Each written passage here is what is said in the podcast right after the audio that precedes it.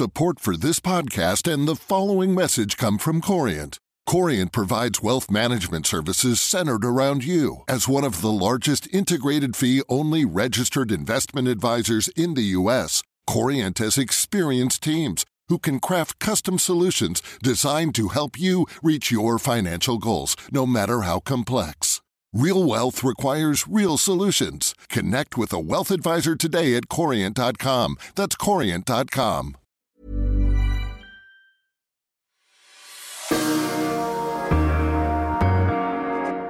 Hello, this is Everything Else, the FT's culture podcast. I'm Grizz. And I'm Al.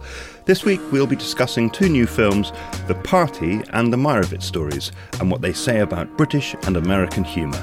And later on, Al will chat to the poet, playwright, and performer Inua Ellams. We have a new Facebook page. Come and chat with us at facebook.com slash everything else podcast.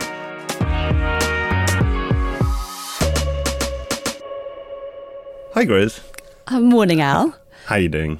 I'm well. I I've been doing a lot of thinking this week, specifically thinking about the whole Harvey Weinstein. What do you even call it? Well, I think we can call it a catastrophe, a, a scandal, like a horror show, A Horror show. a shit show. I think we can call it that. I think we can do that. Yeah. And so in the last week, there has also been a very interesting female response to what's been happening. The hashtag MeToo has, of course, been trending on Twitter. And this is where women have been expressing and confessing their own experiences of sexual harassment, assault, everyday sexism. And it's really taken off. I mean, I think you can open your news feed on any kind of social media platform, and, and there'll be lots of these things. And I think this is a good thing. Women coming forward is a real act of bravery. Friends of mine who I had no idea have, you know, have been kind of telling things this week. So I think that's great. I have, however, been feeling quite sort of conflicted about it. I feel like with something like Me Too, there is a real kind of burden of representation or kind of burden of proof almost that's put on women as the kind of victims. And I feel like it would be really good actually if the visibility was not on the women but on the men who are predominantly the perpetrators.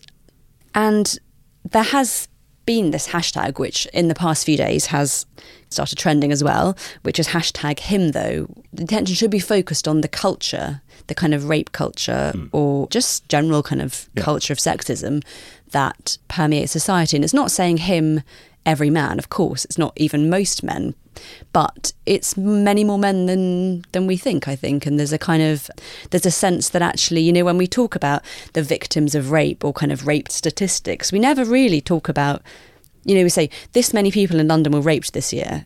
We don't say this many people in London were raped by men this year. So there's, there's a kind of there's a way that we, as a culture, sort of talk about these things. And I think him though is a an attempt to kind of shift the conversation. Yeah, I completely agree. What do you think of the hashtag I hear you, which uh, many men have been adopting as well? I think that's a good thing. It's a sense of support. It's a sense like that the men who use that hashtag are, are not saying this isn't a problem that concerns me. They're not saying this is a women's issue and therefore this isn't about me as a man. Because I think there is a real danger of seeing kind of sexual violence as a women's issue. And there's also, I think, a danger of saying, oh, Harvey Weinstein was is an old, horrible old man, a sort of bad apple in Hollywood. And actually, there's a kind of casting couch culture in Hollywood that is evidently rotten, but it permeates everywhere. Lots of workplaces, in less every- glamorous Yeah, of workplaces. course. And I think that's what the Everyday Sexism Project, which has been going on for several years, has been kind of trying to call out. Harvey Weinstein is a tip of a grotesque patriarchal iceberg. and Yeah. Even if he looks like quite a big one. a big fat tip. Another disgraceful week for men. Another week to be embarrassed to be a man. I don't think that's what this is about, though. In a way, I don't think I don't think this is about say. There's a hashtag for everything. There is another one, not all men, and I think that is important. It's not. It's not about sort of pointing the finger and sort of we hate all men. You're all sexual predators because that's evidently not true. Yeah. But I Yeah, think, but still, I mean, I but there's a the- culture. That's the point. There's a culture that harassment, and catcalling, and sexual assault are obviously not the same thing, but they stem from a culture that Yeah, fetishizes definitely. women And I think in the land of, in the age of Donald Trump, the white privileged man, that's the most disgusting thing you can be, don't you think? That that is like Donald the Trump least that is, the, that is the least lovely organism on the planet, isn't it? The white rich man. Yeah, and Luckily, I mean, no, none of them are in this podcast right now. yeah, I think all of that's true. The exciting thing, in a sense, is that this is now part of very mainstream conversation. People are talking about sexism and sort of male privilege. You know, people who probably wouldn't even necessarily say that call themselves feminists. It's something that's has very much permeated our kind of cultural life. Do you think that there is any room for any sense of optimism at all that somehow the in this awful year of misogyny, do you think that there is any glimmer of hope that something might change? Yes, I am an optimist and I really hope that this is a kind of watershed moment. I think it's, you know, it has dominated the news for kind of coming on three weeks now. It's not going away. I think, if anything, the story is sort of picking up momentum because now we're hearing, we're just hearing from more and more and more women and from men as well, like we were saying.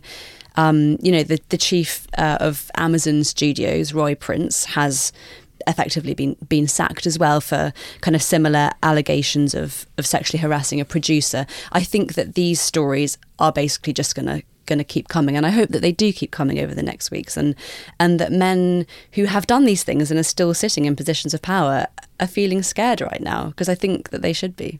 Yes. I haven't spent the whole week agonizing over this stuff. I have spent much of the week doing that. I did last night go to see some contemporary dance. Ooh. It was quite good at the Barbican Centre, um, the Michael Clark Company. So it was uh, three pieces, only a couple of years old, I think. One was choreographed to Patti Smith, another to David Bowie, and it was very kind of slick and sexy and weird and sort of robotic. Are you a dancer yourself? No, Did you know that I'm a trained dancer?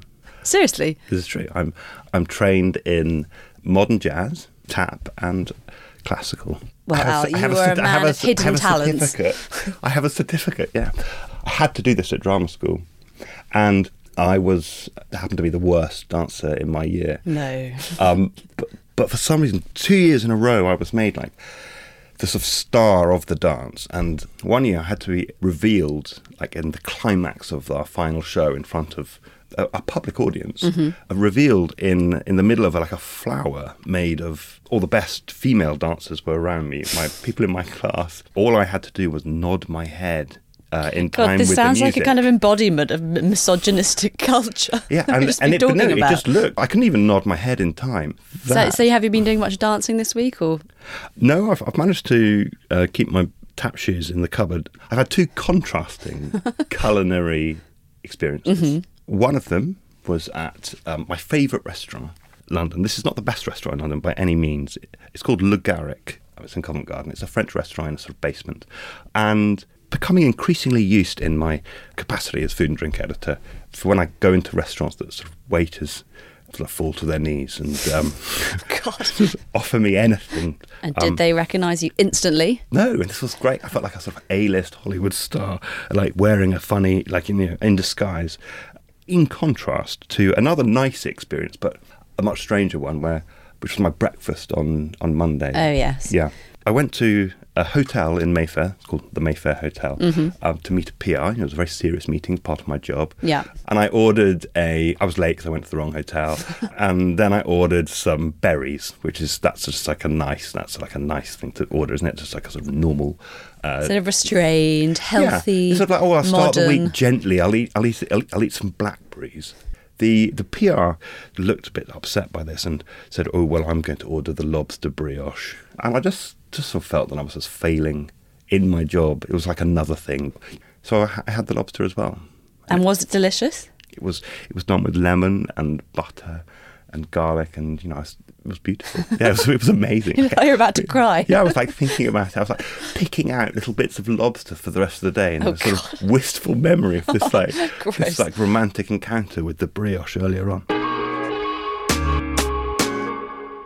So we're in the studio with Raphael Abraham, one of the FT's movie critics. Hi, Raph. Hi. And we're going to talk about the Meyerowitz stories and The Party, two comedies uh, which are in cinemas right now. And Raf, before we turn to you, we're going to listen to a clip from Sally Potter's film The Party. In this clip, Cillian Murphy is a guest at a party that's thrown by Kristin Scott Thomas. She has just been promoted to the position of Shadow Health Minister. Janet, wonderful, wonderful, wonderful news. I'm not a bit surprised. Really? Well, I am. Ah, surely not. Let's see what I can achieve once I get going. Um, oh, yes, Marianne, uh, Marianne will be delayed. Just, uh, Oh, she works so hard. she'll try and get her later Oh, that's nice. Um, a drink, a drink, Tom. No, no, no, no, no. You're, you're busy. Stay where you are. No, um, uh, can I help? Oh, no, no, no, no, no. Okay. Where's that mar- marvelous husband of yours, Janet? What? Congratulations again, Janet. So, Raf, that was a little taste of the party. I think gives us a sense of the, the sort of dialogue and tone. What, what did you make of the film? Did you like it? I did like it. It's more that I enjoyed it rather than I think it's a, an absolutely brilliant movie. Mm-hmm. But it's extremely entertaining. It's very brisk. It's very witty. It's got a great script. It moves along at a cracking pace, and it's got the most incredible cast. You know, you've also got Cherry Jones and Patricia Clarkson, who's absolutely brilliant. She's and brilliant, Bruno yeah. Ganz Yeah. and all these a great international cast. But it's very much a British film. It's got a very British tone to the to the comedy and the dialogue. You know, you've kind of got these people speaking quite halting ways, and you know, there's this sort of veneer of politeness when the whole mm. thing begins, which starts to crack as it goes along, which is obviously a very familiar sort of trope of British comedy and drama and all that. And it's quite a short film as well, quite a pleasant 71 minutes. Blessedly short. Isn't It? Absolutely, I think virtually all films should be about 70 minutes. I think very few justify much more. It's great. And it's got a twist. We like a twist. It's got several twists. Does it? I only recognised one twist, really. I actually thought there were too many twists towards the end. In the last 20 minutes, it all sort of crescendos and the pitch gets to this, you know, this high level of sort of farce. And it, for me, it just, it just got a little bit messy when, you know, all these revelations piling one on top of the other.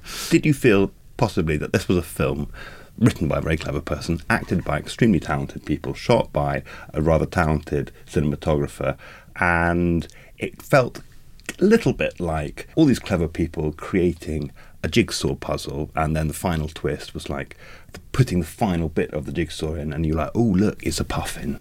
And so ultimately, while this is like a clever, satisfying from an intellectual point, point of view, it's an essentially rather lightweight and pointless film. I agree with that. It's, it's extremely enjoyable, but yeah, ultimately pretty lightweight film. And, and I think the 70 minute runtime sort of reflects that. What I think is good is that it's not a two and a half hour lightweight, pointless film. Yeah, that would be quite a lot of a lot of films are. I'm not certain I agree with you about this. I think there is a sort of British tone. I don't think this British tone has anything to do with Britain. I think it has to do something with some sort of historical way in which we've British films have been. Mm. I was thinking, oh, this is like a drawing room thing, but it's not. Yeah. I think it, I think it's taken from Agatha Christie. Yeah, yeah, I yeah. think it's the tone of Well, like it's Miss every, Marple. you know, it's a kind of a gathering of people. Yeah. Everyone has a grievance. Yeah, Everyone like has the a last- secret to yeah. sort of bear. It's Yeah, like the last five minutes of Poirot when he gathers them exactly. in the drawing room. Exactly. So it opens like an episode Yeah. of Poirot. So you have Kristin Scott Thomas waving a gun at the camera. This final twist actually is set up right at the beginning, and it is a bit like the op- opening of Poirot or something like that, where you've got you know the gloved hand committing some dastardly act, and then you know it's somehow going to Yeah. resolve back to that by the end. There's something quite skillful, I think, in how kind of witty and tightly plotted, and it almost it has a kind of rhythm to it. It's very assured and kind of. I enjoyed it. I felt like I was in sort of safe the, hands. the dialogue is extremely skillful. snappy and skillful. Yeah, and it it's has some brilliantly real written. zingers. I mean, it Skillful has. but dead. This is a dead film. Raph, what do you I think think? De- I think Dead's a bit final. I think you know. I think if you go in looking for some sort of profound commentary on the state of modern Britain, I think you may come away unsatisfied. Okay. But I think if you go in for sort of an hour and ten minutes of lightweight comedy, banter, and you know a bit of intrigue, I think you know it's great fun. I think one of the things though is Sally Potter did say she wanted to write a state of the nation Yeah. comedy and Yeah. this and it was filmed over 2 weeks the Brexit referendum was kind of fell in the middle of these 2 weeks. And so it's trying to be a sort of Brexit era comedy. And I think that's where it doesn't quite work actually. I think it's best when it's being kind of quite sort of high farce and has these great one-liners and great actors. I think there are conversations about sort of what do we believe in that the financier played by Cillian Murphy versus the sort of scholar. The ideological battles around like the NHS or hmm. democracy I don't think Yeah, really they, they just don't really work very No, well. it's like it's like dinner party banter. You know, it, Yeah, a but few false, throwaway false. minutes. So, do we think that this is a damning reflection on upper middle class North London society? In as much as you know it's a bunch of sort of wealthy well-to-do people in a bubble in some sort of north london uh, we think it's a two ref- million pound pad. Yeah i think it kind of is damning maybe unintentionally. So you know sally potter seemed seemingly does, did conceive this as some sort of portrait of broken britain. I think it's a reflection of a certain kind of strata of society of people who are successful, comfortable, and you know are engaging with political ideas and a kind of left liberal, but us sort of sitting around talking about things. You know, there's something sort of leisured and Yeah. yeah but it's very heightened so they become a bit cartoonish you know you've got timothy spall sitting there looking almost sort of catatonic you know, Hangdog kind of. whereas yeah you know something's going on with him you know Cillian Murphy is this sort of ridiculously nervous, sweating banker who's obviously we know he's got you He's know got a habit. He's well, he's got a habit. We know that pretty early. He's on. also got a gun. So they're sort of archetypes. They're, I don't think they're really very believable people. The way they're all packed into this these two rooms in the house, and everything that plays out infidelity potentially murder you know and all these weighty subjects that are that are brought in it's not in any way realistic it's sort of you know It's a pastiche. I think it works best as one. If it's trying to be anything else, then I don't know. If Okay, may, maybe I was being a bit too harsh about, about it being entirely dead. I think my complaint with this film is that there was only about one genuinely funny moment in it. I can't even remember what it was. I oh. think it was only about one. I thought know, there were a few more I than thought that. there There were was quite a there few were some funny moments. really funny lines. sen- no, no, there are some funny lines in that you can you can look at it and go, oh yeah, that's a clever line, that's funny. I mean, not actual laugh. And I think it's because you know, you're looking at this sort of pastiche society of sort of semi-intelligent, sort of pseudo-intellectual, superficial, sort of upper middle class bores, of which we can sort of recognise. I mean, I'm I'm one of them. Um, we have one yeah, amongst us. sometimes it's a I bit can, close to I can see that, but it sort of like just felt to me just like a little bit tired, a little bit easy, and it's sort of like, is it doing anything interesting? Why one really big problem with it is it's extremely stagey. You know, feels like it should be on the stage in the theatre in the West End. It's not cinematic in any way, even though it's got this quite sort of. It's shot in black and It's white. shot in black and white. It's got this these incredible, uh, cute camera angles you haven't seen since sort of German expressionism. So it's trying to make it look cinematic, but actually, this is a bunch of great actors performing quite theatrical Yeah, I think way it has the on camera. hallmarks of a of a really successful, long running, intensely pointless West End show. a great Yeah. matinee. Yeah. Okay, let's move on. The other film we're talking about is Noah Baumbach's The Meyerowitz Stories. So we've gone from kind of North London to New York. This is the tale of a, a New York Jewish family, three grown up siblings, and their quite difficult patriarch. So we're going to listen to a clip from the Meyerowitz stories. Um, the voices that we'll hear are Dustin Hoffman, who is on his fourth marriage. His fourth wife is Emma Thompson, who we'll also hear. Dustin Hoffman is a is a failed sculptor, and he has various offspring who are also in the room. One of them is Adam Sandler, who is a sort of troubled guy, and Adam Sandler has a daughter in the room played by Grace Van Patten. We also hear Elizabeth Marvel, who is another one of uh, Dustin Hoffman's offspring, and they're discussing the imminent return of Ben Stiller, who is another son of Dustin Hoffman. Clearly got around quite a lot, and um, he and Adam Sandler are at odds with each other. Matthew's coming out from the coast in a few weeks. He corresponded with me about meeting for lunch. Matt is? He has some wealthy clients who are coming over Sunday to look at the dad's work. Matt does? Apparently, they're both admirers of mine. We never hear from him, and then suddenly, poof. That's not true. Matthew and I correspond quite frequently. He texts with me. You guys text? Uh, about what? I don't know, things. Life. Maybe I'll try to see him when he's here. He's only here for a day to see a client. He wants to see me during that time. Eliza, have more shark. Maureen, give my granddaughter more shark. You kids don't eat. It's amazing how much Matthew's clients make when you think about what a teacher or a nurse earn. I think I would have had greater success if I had been more fashionable. Well, you were always out of step with the times. That's true. I was a vanguard. L.J. Shapiro said that about me. You know, LJ's having a retrospective at MoMA. Is he? Hmm? L.J. was always very political. He's not untalented, but he's a very skillful operator. So, Raf, what did you make of the Meyerowitz stories? Well, I like the Meyerowitz stories. It's warm and funny and, and witty. I came to it sort of having seen the last three Noah Baumbach films and absolutely loving them. I think Frances Ha, While We're Young, and Mistress America were all absolutely brilliant five star mini masterpieces, really. I saw this in Cannes six months ago when it premiered, and so I was slightly disappointed because I don't think it's quite up to those past few works. Having said that, there are a lot of good things about it. It's got lots of brilliant performances and great dialogue. It's a bit rambling. The first hour is pretty rambling. You know, you've got these this family and, and you hear all their sort of problems and their kvetching and, and all the rest of it. Um, and then, you know, and then it sort of resolves itself into a slightly more conventional, sentimental family drama. The arc of the film is a lot more conventional than the last few Noah Baumbach films.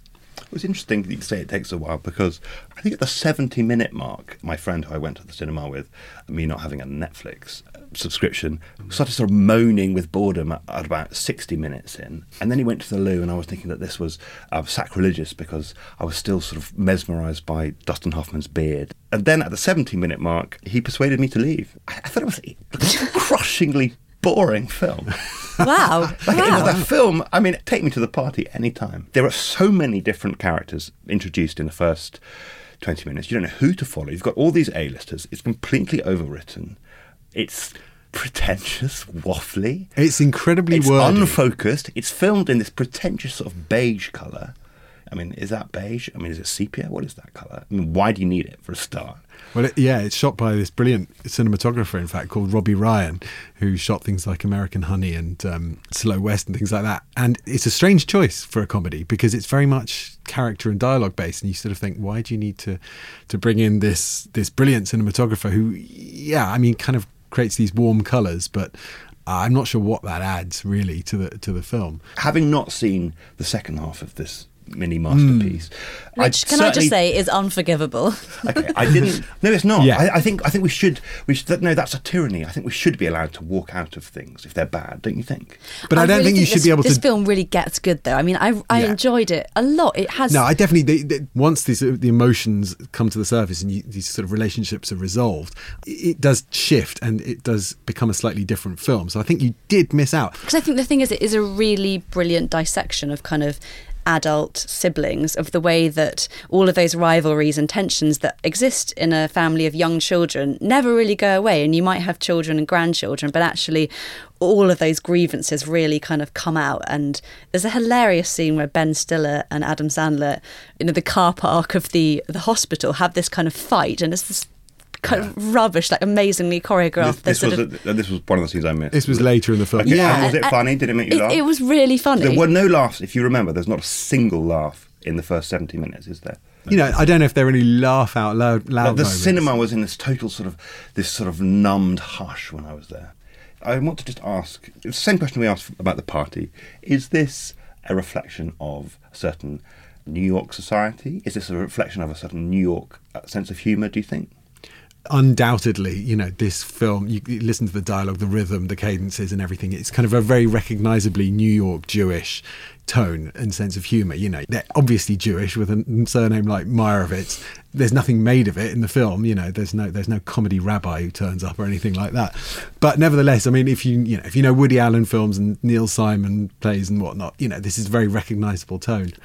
I mean, my dad was a New Yorker, and I listening to these, this family sniping at each other, I did start to get into a bit of a cold sweat myself, sort of taken back to family discussions. I think some of the uh, some things are definitely overplayed. So Emma Thompson's character I had trouble with because she was this quite shrill, over the top alcoholic, seemingly uh, fourth wife of Dustin Hoffman, and she dresses in ridiculous boho clothes and cooks outlandish dishes, and she's quite cartoonish, and I, you know, she's it's overdone. Okay, she was too much. There's this sort of recurring thing of Adam Sandler in his car screaming at traffic. You know, Which feels got, very New York. He's got all this unsublimated rage, obviously stemming from the dad, you know. But these things repeat themselves, so they kind of they do wear thin a bit. But I think once Ed, Ben Stiller turns up and the whole dynamic between the two of them, then things get more believable and interesting. And also, we should definitely mention Elizabeth Marvel, who plays the sister, who's the star of the show, I think. She's fantastic. She's the best thing in the film, and she's really underplayed.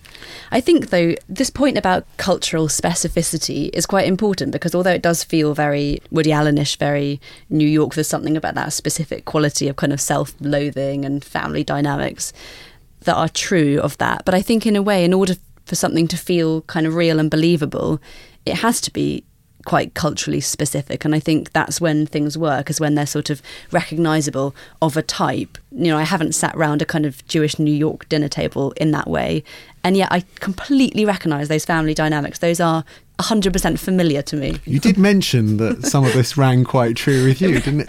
I mean yeah you know my family do listen to the podcast. I'm not going to go into detail but but this felt this felt real yeah. Yes i think you're completely right but cultural specificity is the opposite of pastiche like this. Uh, the, if you're saying that these are types, then I think that is actually the opposite of being culturally specific, and it means it. I think that, I think that the characters in the party are types. I don't think these guys are necessarily types. They feel a bit more fully formed, and I feel yeah. like the structure of the party and the structure of this film are different. The party is essentially a kind of one act play. There isn't a lot of room for those people to sort of develop as characters within that. Whereas this, there is a sense, if you watch to the end of the film, of kind of there's the possibility of change for these characters. The Adam Sandler character, in particular, goes on a kind of journey throughout the arc of the plot, and by the end, you feel like there is a sense that he is a different person.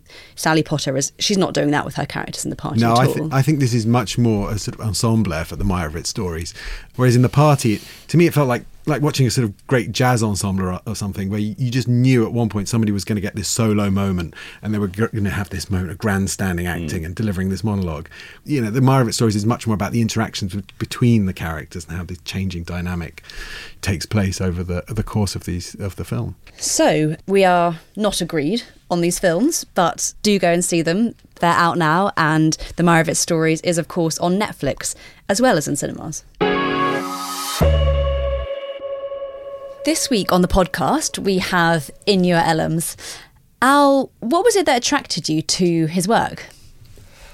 He's an amazing guy. He can't be pigeonholed in any way. You can't say um, he's just a playwright or a performer or, as we'll hear, a walking tour guide or just a graphic artist or a visual artist. He's all of these things. And you can't say that he's uh, exactly from one particular place because he's from so many different places. So he, in a way, he sort of belongs in every box but also in none. He's an outsider, yet he seems comfortable in that. And that's sort of oddly inspiring. It's nice to be around. It was a very warm encounter.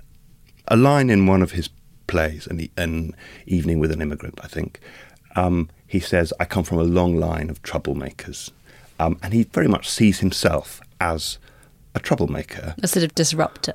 Yeah, he's sort of artistically disruptive. And I think that's cool. So, An Evening with an Immigrant was at the Edinburgh Festival this year, highly praised, and it's now on tour, I believe. Where yeah. else can people catch his work? In such places as Gosport, um, which is in England, I gather. You can see it all over England. He's he's touring it and he performs in it himself, and it's very autobiographical and moving and witty and full of rich colour and detail. You can also see Barbershop Chronicles, which was this great hit at the uh, West Yorkshire Playhouse and then the National Theatre in London earlier in the summer. Yeah, it got kind of rave reviews, didn't it? It was fantastic. And wonderfully, it's returning to the National Theatre in November, and I'm going to go and see it again. I'll come with you. Great.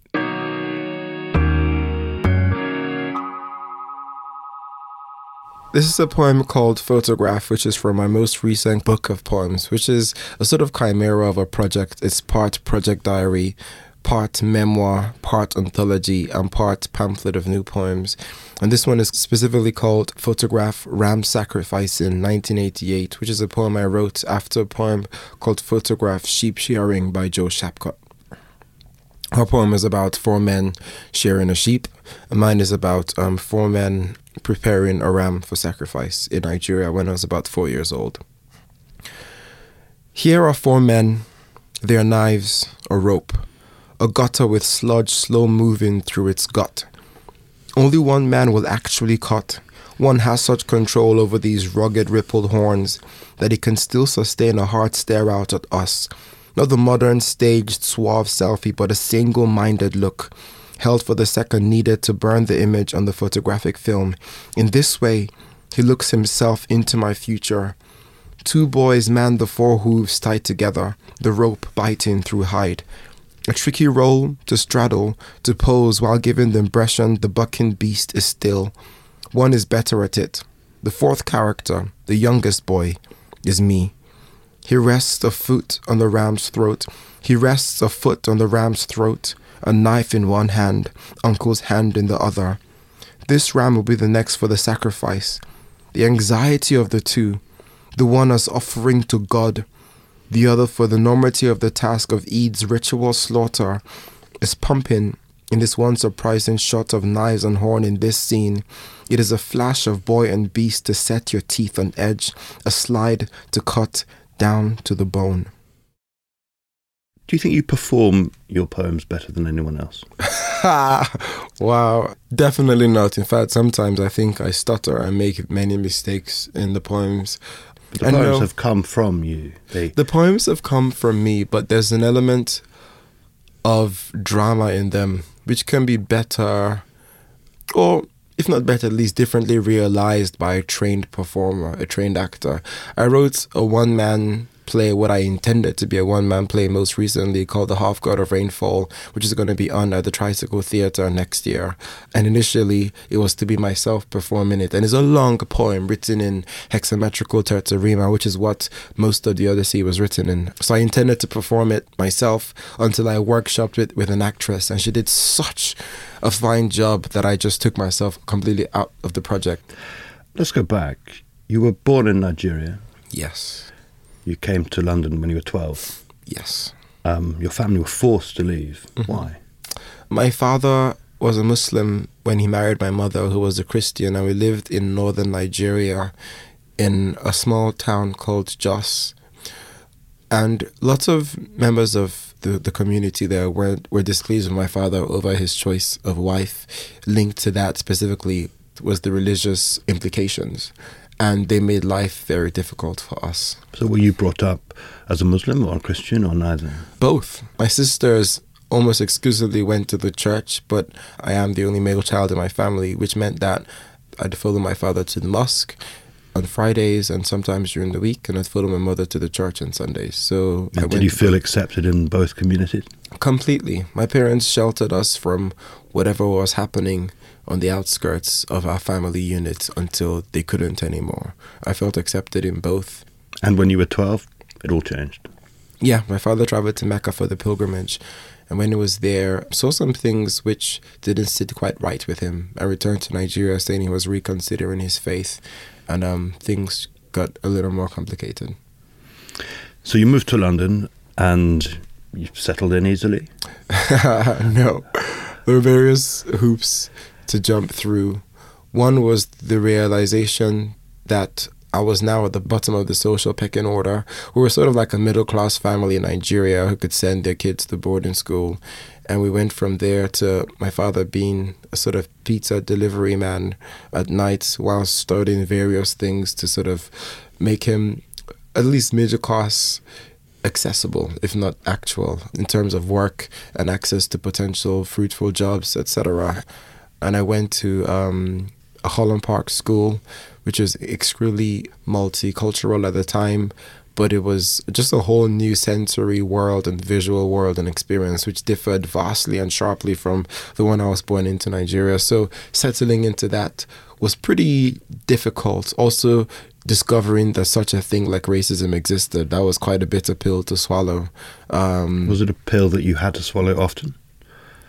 A couple of times. The first time someone was outwardly racist to me, I didn't understand why I should have been offended. They just called me a variation of the N word, and I just kind of looked at him baffled, like, expecting more of an abusive, you know, just something to make fun of my size, tell me I'm skinny, or, you know, classic insults that I was used to.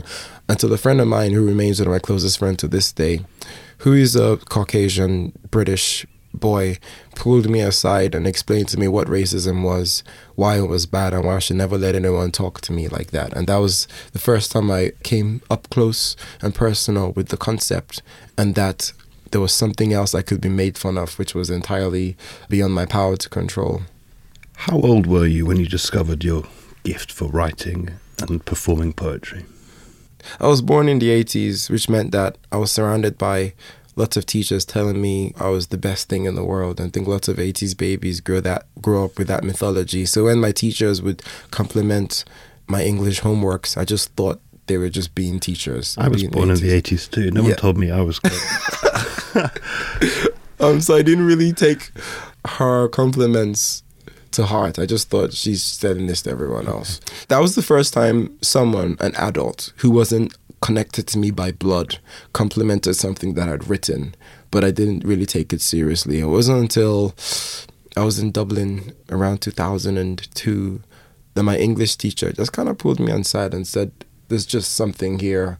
But it was returning to London specifically and going to various poetry events later on that I realized that I had something. And it was because I went to the very first poetry event and I read something, my hands were shaking, but the host pulled me aside and told me he liked what I did.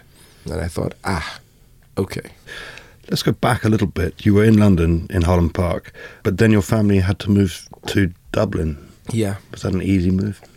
Um, no, Dublin was in its infancy regarding race relations. It just felt like England 50 to 70 years previous. So, how old were you when you moved? Um, 15 when I arrived in school, there I was the only black boy in the entire school. I had my sisters with me, but because of the male identity or the construct of gender, I felt like I had to represent the entire African continent. And definitely I was viewed that way. Did you feel that you had to be an example? A, uh...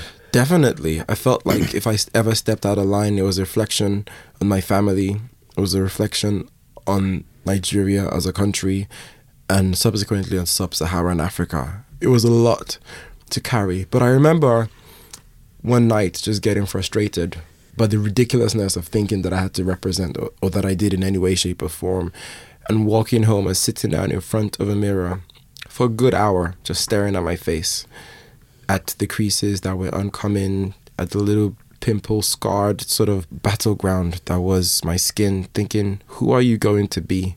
And what are the implications of that? And I just decided to be this sort of weird art freak nerd that I was and returning to school the following day and just giving myself to that. And everything just kind of changed. I kind of sank more into my skin and stood upright and swaggered a little bit more and just stopped caring as much. Everything kind of changed.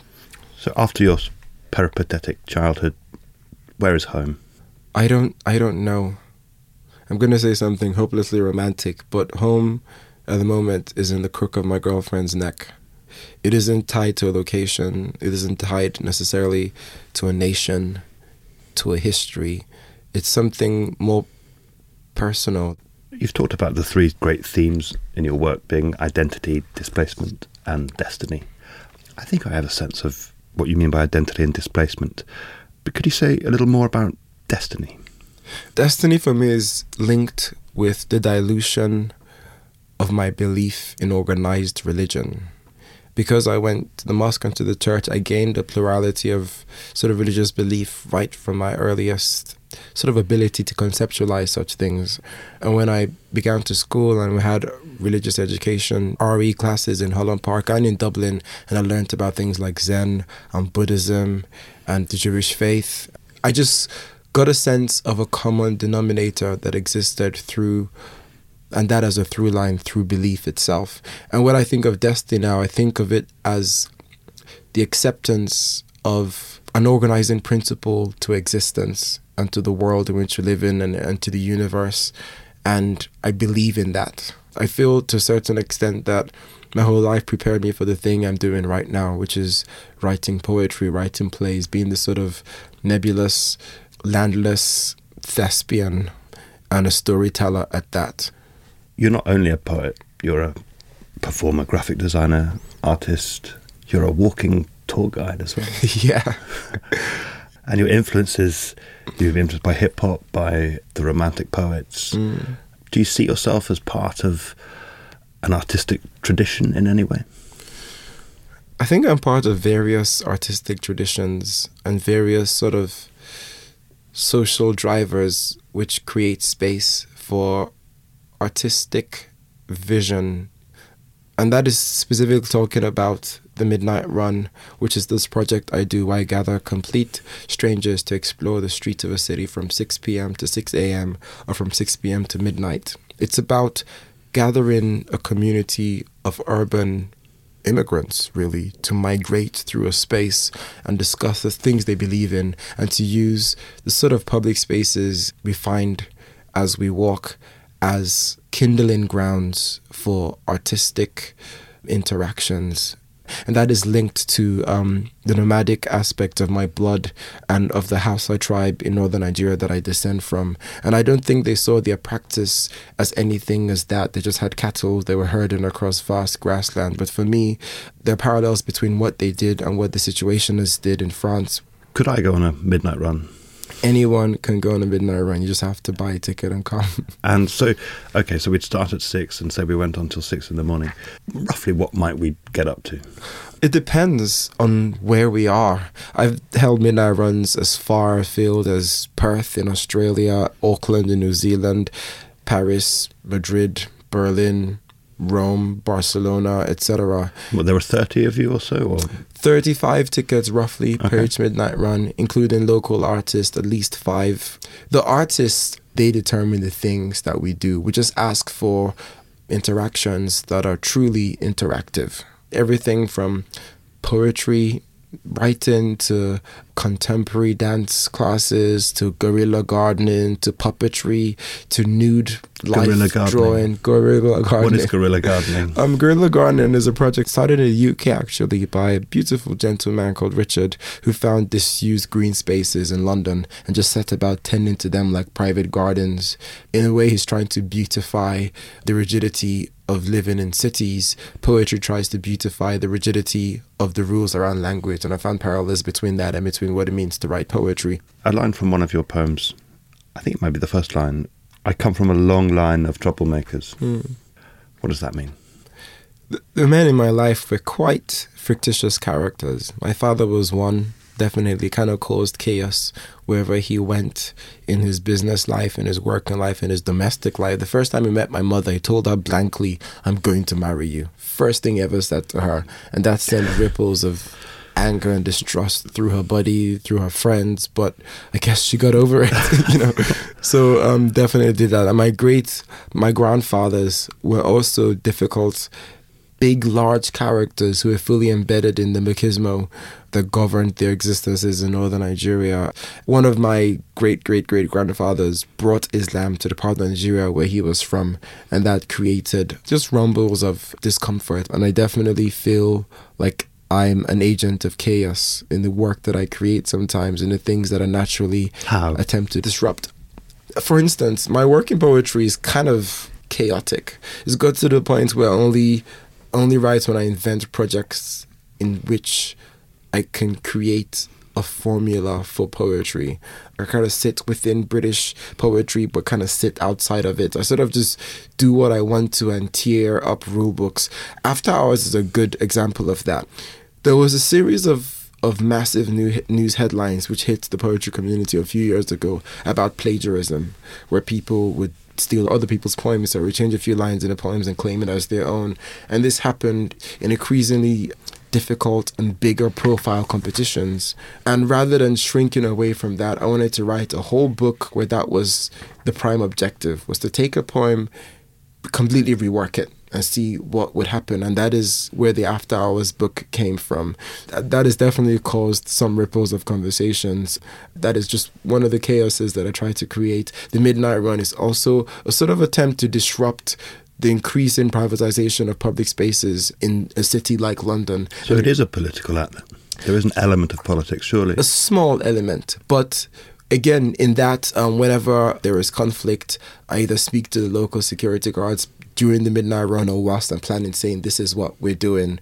But the idea of going through the city at night when it's at its most quiet, for me, that is an element of chaos we're introducing to a places as constructed and as sanitized as city life can be. You know, just getting a group of strangers to walk through a space indefinitely, trusting in me. That is a way to add some chaos to their life, but also to add chaos to to the quietness which takes on city life, especially at night. So those those are ways in, th- in which I think I am an agent of chaos. There's a school of thought, maybe from George Orwell, that says that everything we do is political. Mhm. In 2017, with in the age of Brexit and Trump and populism, being an artist must be an even more political position to be in than perhaps at other times. Do you agree with that? Definitely. There's always an element of politics in everything that I write.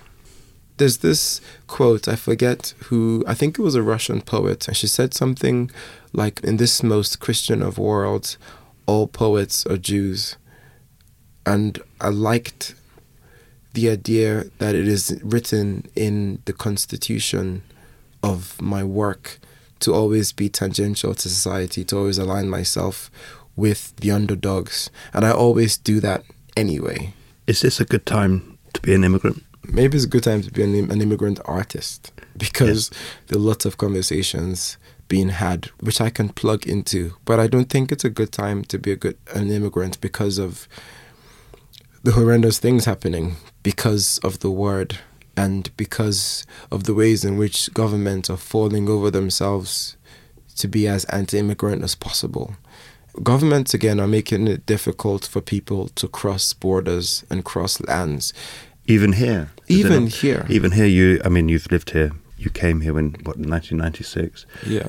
You still haven't been given a passport, is that right? No, I still have an Even though you, you've visited the Queen at Buckingham Palace, you still don't have a... Twice. They still won't give you a passport. No, I mean it's it's in the works. I, I believe something will break. I've travelled quite extensively with British Council, doing various work of representing British arts, even though I hold a Nigerian passport, and I describe myself as both anyway. But migration movement across lands, across seas, is the oldest human habit. Is the one thing we have all collectively done. And the fact that it's becoming such an issue now is really embarrassing. This is so beneath us. We've we've gone to the moon. we immigrated off the planet. Come on, like I yeah, it just It, it angers me. It's senseless. Why is this a good time to be an immigrant artist? because one can find oneself at the center of the conversation. You're writing from a lived experience, and it means that what you create, what you discuss, is more honest, is more direct, is truer than a fiction, however intricately written. Okay, this is the big question. Why do you write? Why do I write? Is it a compulsion? It's it's a compulsion, but it's also a belief that we are all fundamentally the same. Could you stop writing if you wanted to? No.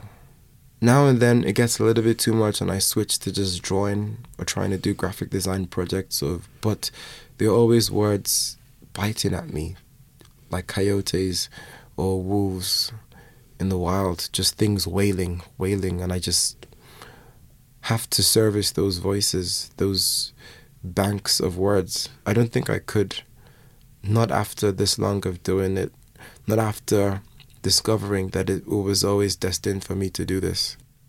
Anyway, thank you so much for coming on the podcast. Thanks for having me. That's it for this week. The Party is out now on general release, and the Meyerowitz Stories is on Netflix. Inua Ellams is touring his show An Evening with an Immigrant around England until December the 2nd, and his play Barbershop Chronicles is at the National Theatre in London from November the 20th. Next week, we'll be discussing sleep how much is enough, what we mean by clean sleep, and how it became such a big business. And Grizz will chat to Chris Kraus, author of the cult feminist novel I Love Dick. Tell us what you think about the films we've discussed and the work of Inua Ellams at our Facebook page, facebook.com slash everything else podcast, or email us at everything else at ft.com. Please leave us a review or rating on iTunes. You can subscribe on iTunes, Stitcher, Acast, or wherever you get your podcasts. And you can listen online at ft.com forward slash everything else. Everything else is produced by Chica Airs. We've been Al and Chris. And our music is composed and produced by Fatum.